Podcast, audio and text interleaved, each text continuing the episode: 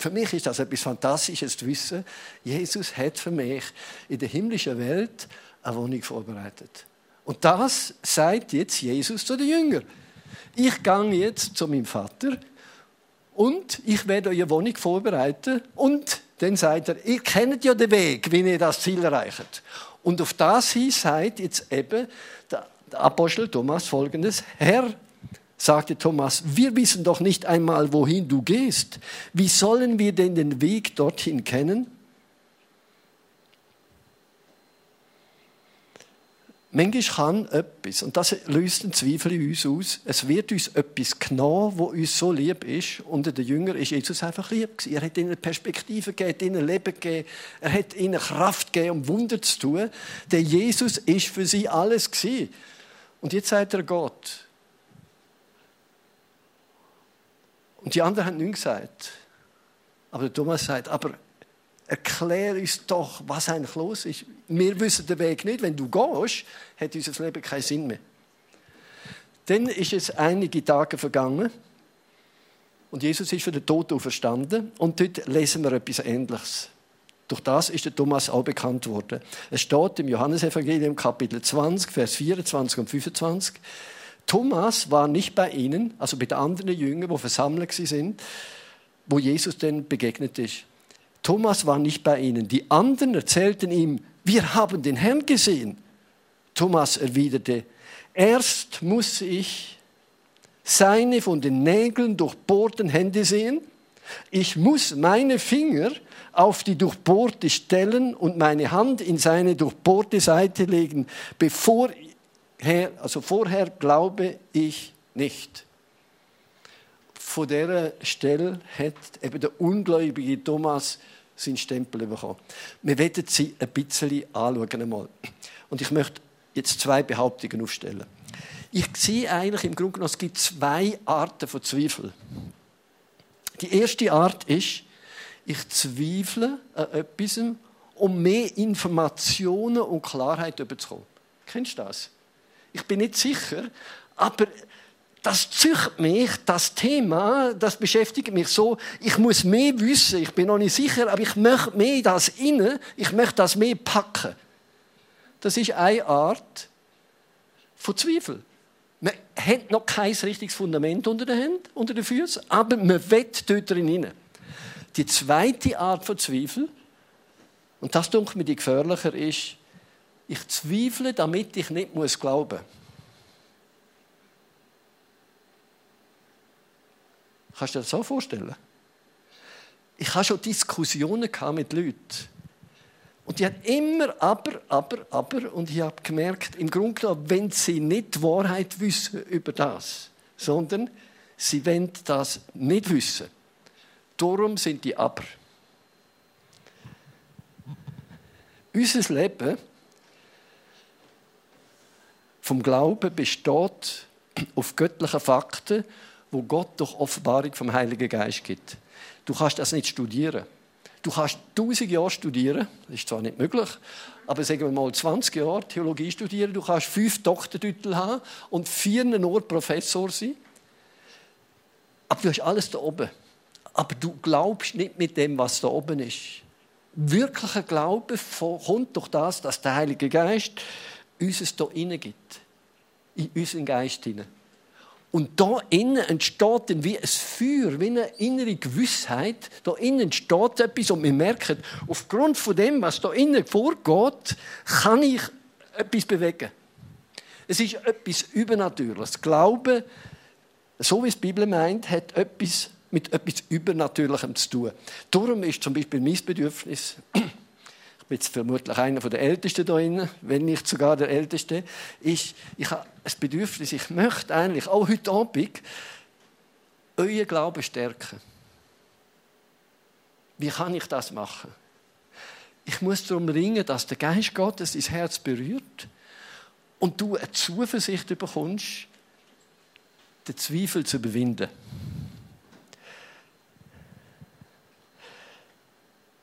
Viele von uns haben nämlich Schwierigkeiten in dem Moment, wo eine Hoffnung, die sie haben, nicht in Erfüllung geht. Es sind Kämpfe, es sind Sorgen, vielleicht sind es existenzielle Ängste, es sind Sünden, die du nicht überwinden kannst. Und plötzlich kommt so der Zweifel an das, was Gott dir eigentlich gezeigt hat, dass Jesus wirklich der Herr ist und dass er helfen kann. Und dann kommst du in so eine Krisenphase hinein wieder, Thomas, so ein Zweifel kommt, ja, habe ich jetzt mich wirklich auf den Richtigen konzentriert? Jesus, bist du der, wo ich eigentlich darauf gewartet habe? Jesus, kann ich mit dir rechnen? Und jetzt muss der Glaube anfangen einhängen. Ich möchte euch ein Beispiel sagen. Ich liebe es auch, mit Menschen zusammenzukommen und ihre Geschichte zu hören. Vielleicht hat das etwas zu tun, dass ich gerne Geschichten höre, auch Geschichten erzähle. Darum liebe ich es, wenn ich zum Beispiel einen Zigeuner sehe oder einen Strassenmusikant, mal auf einen zuzugehen und zu sagen, du, woher kommst du? Können wir nicht miteinander zum Mittagessen? Und wenn ich merke, ich kann ein bisschen Deutsch, dann lade ich ihn ein zum Mittagessen. Das ist vor einigen Tagen auch passiert. Und ich möchte etwas wissen. Es gibt keine grössere Bewegungen unter einem Volk, Erweckung, wie unter den Zigeunern in Europa. Prozentual kommen da unendlich viele Zigeuner zum Glauben. Es gibt auch sehr schwierige, aber es gibt auch wirklich solche, die von Gott ergriffen sind. Und so einen habe ich verwünscht. Und der hat mir angefangen, seine Geschichte zu erzählen, wo wir dann geobt miteinander zu Mittag gegessen haben. Er hat mir dann angefangen zu erzählen, dass seine Frau hat, dass er die Frau, die er daheim hat, jetzt die dritte Operation hat. Er hat verschiedene Kinder. Sein Dorf ist arm auch. Er hat mir Verschiedenes erzählt. Er hat einen Sohn, der Tumor hat,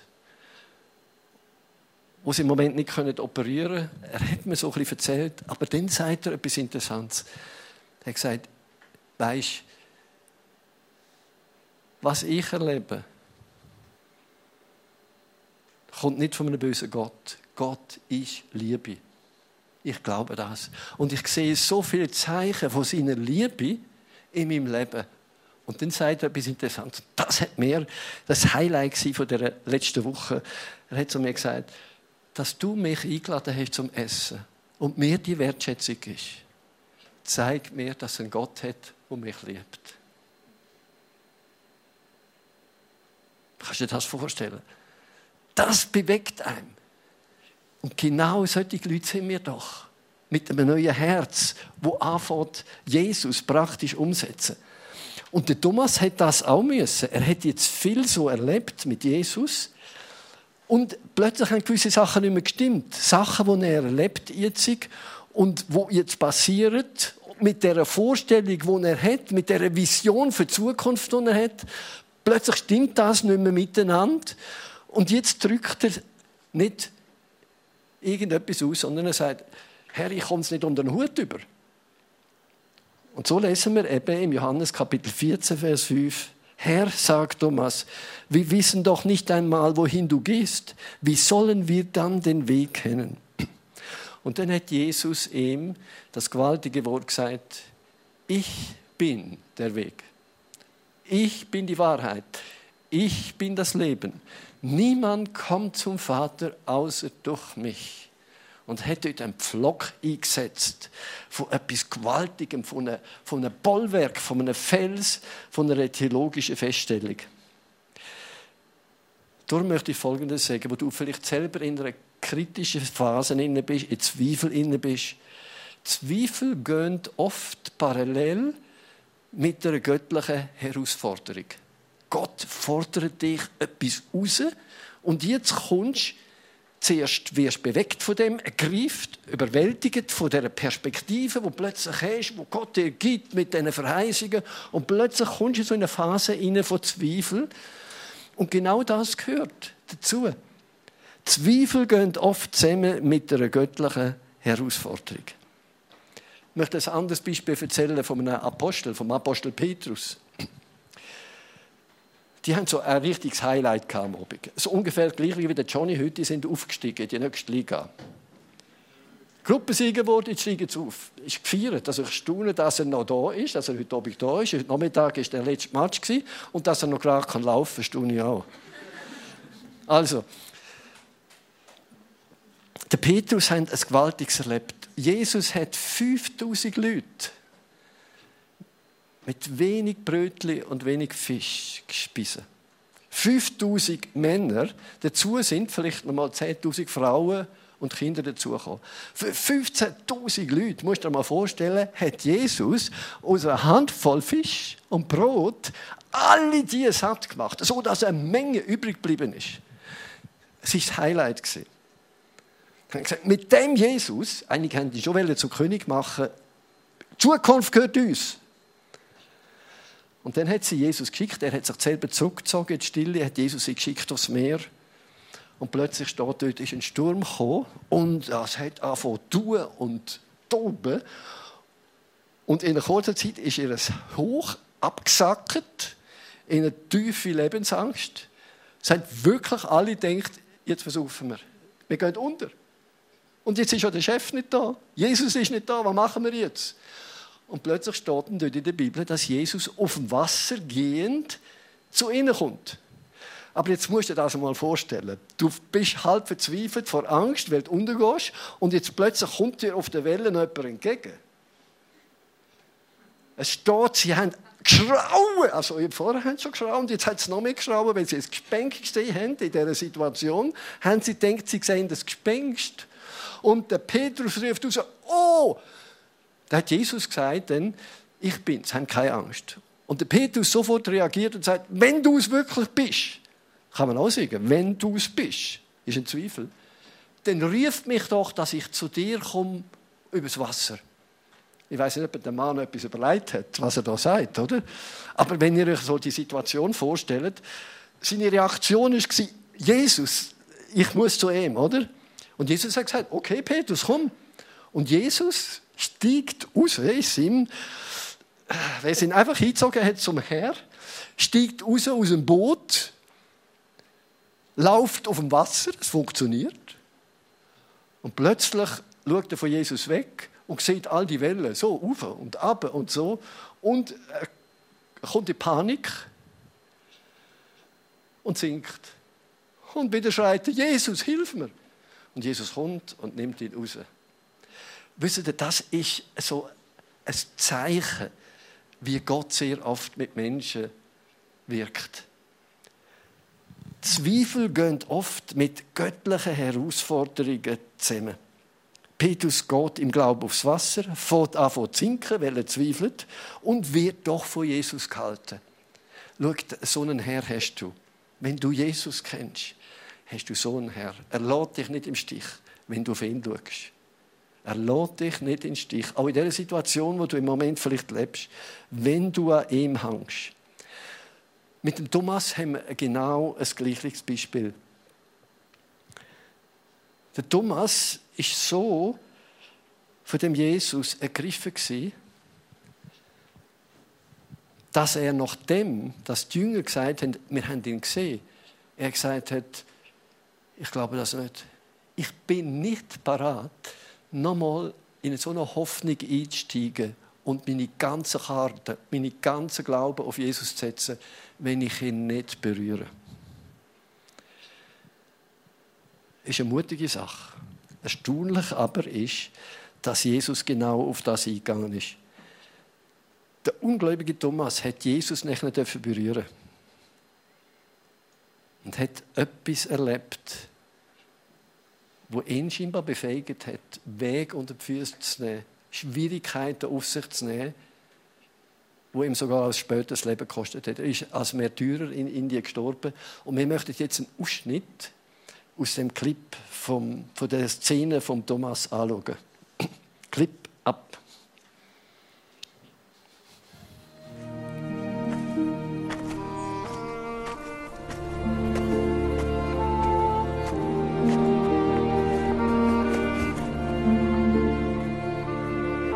Die anderen sagten mir, dass sie den Herrn gesehen hatten. Doch ich hatte Zweifel. Ich konnte nicht glauben.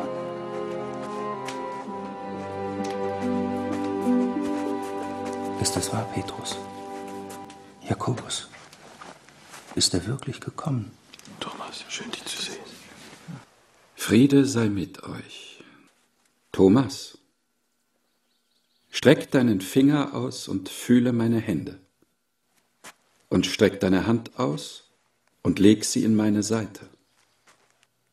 Und sei nicht ungläubig, sondern gläubig. Mein Herr und mein Gott. Thomas, weil du mich gesehen hast, glaubst du. Selig sind, die nicht sehen und doch glauben. Es war nötig, dass Thomas die Hände in die Wunde. Aber ich weiss etwas. Er ist mit einem Zeugnis gegangen, raus, bis in den fernen Osten und hat gesagt, ich glaube an einen Jesus. Der Jesus ist für mich gestorben am Kreuz von Golgatha. Er hat alle meine Schuld aufgetragen. Er hat mir neue Hoffnung, neue Perspektiven und neues Leben gegeben. An den Jesus glaube ich. Und wenn die Leute gesagt haben, ja, wie kann jemand von den Toten auferstehen? Das glaubt mir der überhaupt nicht. Dann hat er gesagt, ich habe meine Hände in die Wunde hineingelegt. Bei seinen Händen und in seine Seite. Die starke Botschaft,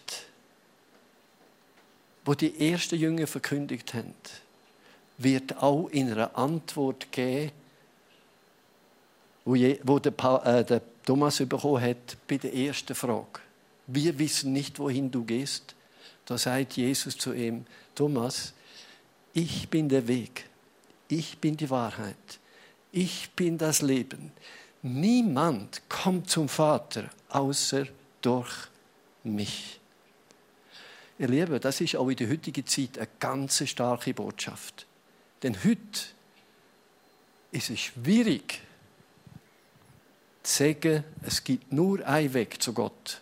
Und das geschieht durch Jesus Christus, durch den Auferstandenen, der allein für unsere Sünden gezahlt hat. Viele werden dich nicht verstehen. Wenn du wie die ersten Christen wirst, rausgehen bis ans Ende der Welt und sagen, es gibt nur einen Weg zu Gott, durch Jesus Christus. Die ersten Christen haben in der Kraft und in der Bestätigung von Gottes Geist sind sie rausgegangen. Darum hat auch Jesus zu den Jüngern gesagt, nehmt den Heiligen Geist. Ich gebe euch Frieden und ich gebe euch den Heiligen Geist. Ihr werdet die Kraft des Heiligen Geistes empfangen und werdet meine Zeugen sein. Ihr werdet das verkündigen, dass ich auferstanden bin. Und ihr werdet es den Menschen können vermitteln, dass es nur einen Weg gibt, um zum himmlischen Vater zu kommen. Und das ist durch Jesus Christus. Viele von ihnen haben das Leben hingegeben für das. Denn es ist schon damals in der römischen Welt, wo der Kaiser für sich auch Göttlichkeit beansprucht hat, ein Todesgrund gewesen. Wer Jesus Christus als Herr bekannt hat, als alleinigen Weg, musste mit seinem Todesurteil rechnen. Und so ist es auch heute. Es kann eine grosse Betroffenheit eintreten, wenn du plötzlich sagst, es gibt nur einen Weg zu Gott, durch Jesus Christus. Und diese wichtige Antwort hat der Apostel Thomas bekommen auf eine Frage. Wir wissen nicht, wo es hingeht. Und Jesus sagt, ich bin der Weg und die Wahrheit und das Leben. Niemand kommt zum Vater, außer durch mich. Es ist nur einer für unsere Sünden gestorben. Es ist nur einer von den Toten auferstanden. Es ist nur einer, der den Weg zubereitet für den Vater im Himmel, zum Vater im Himmel. Und das ist Jesus Christus, der Herr. Darum haben sie das mit Entschiedenheit predigt. Tut Buße, wendet euch um, ändert euren Sinn. Das Reich Gottes ist nahe gekommen. Wendet euch zu Jesus Christus, er ist der Herr. Einen anderen Weg gibt es nicht. Eine klare Botschaft, da gibt es nichts umzudüfteln. Und es bringt eine Konsequenz. Aber Jesus sagt, wer mich so bekennt vor den Menschen, den werde ich bekennen vor meinem himmlischen Vater. Und ich werde ihn bestätigen. Und jetzt merken wir auch, dass viele Zweifel, wo wir haben, manchmal nicht ganz ehrlicher Art sind. Warum habe ich mich Jesus Christus übergeben? Habe ich wirklich ihn als Herr aufgenommen? Oder habe ich ihn als jemand aufgenommen in mein Leben, wo mir einfach ein bisschen Hilfe geben muss, wo lieb sein zu mir, wo machen muss, dass es mir gut geht? Ist Jesus Christus für dich ein Automat, wo man irgendetwas oben reinlässt, ein Gebet oder so etwas, und dann soll es dir wieder gut gehen? Oder ist Jesus Christus dein Herr? Vom Apostel Thomas haben wir gehört auch vorher im Film, dass er gesagt hat, mein Herr und mein Gott. Das wünsche ich jedem von uns. Und wenn wir so das Bekenntnis und die Entschlossenheit haben, wir gehen durch, wir nehmen den Weg unter die Füße, was es kostet, wird sich Gott auch wunderbar zu uns bekennen. So hat es Thomas erlebt, so hat es Petrus erlebt, so hat es Paulus erlebt. Sie sind rausgegangen, so wie Jesus ihnen gesagt hat, geht hin bis ans Ende der Erde und predigt die frohe Botschaft. Was ist das für eine Botschaft? Die Botschaft von Jesus. Darum ist es auch selbstverständlich und natürlich, dass man Jesus gern als einen guten Menschen anstellt, aber nicht als Erlöser, als der einzige Weg. Ihr wisst vielleicht, dass im Koran steht im Koran, Jesus war ein sündloser Mensch. Er hat gewaltige Wunder und Zeichen getan. Und dann ist er zum Himmel aufgefahren. Aber er ist, so steht es im Koran, nicht am Kreuz gestorben und auferstanden. Das Zentrum, genau wo Jesus sagt und wo der Thomas fühlt mit seinen Fingern in der Wunde, genau das ist Botschaft und Zentrum vom christlichen Glauben. Und es gibt keinen anderen Weg. Leider ist es so, es tut mir manchmal weh, dass viele das eben nicht mehr glauben. Es gibt doch viel mehr. Es gibt doch andere auch. Die glauben doch auch. Ich war in einer Konferenz mit Pfarrer und Priestern und verschiedenen auch christlichen Theologen. Und dann hatten wir Gruppengespräche gehabt. Es ging um die Einheit. Die Einheit ist Jesus ein grosses Anliegen. Aber etwas hat mir wehgetan. Plötzlich war es so ein Allerweltsglauben. Ja, wir glauben doch alles. Es kommt doch mit darauf an, ob wir katholisch oder reformiert sind oder auch buddhistisch. Wir haben einen grossen Gott und der Gott macht uns zu seinen Kindern und wir sind alle eins. Mir hat da irgendetwas geschmerzt.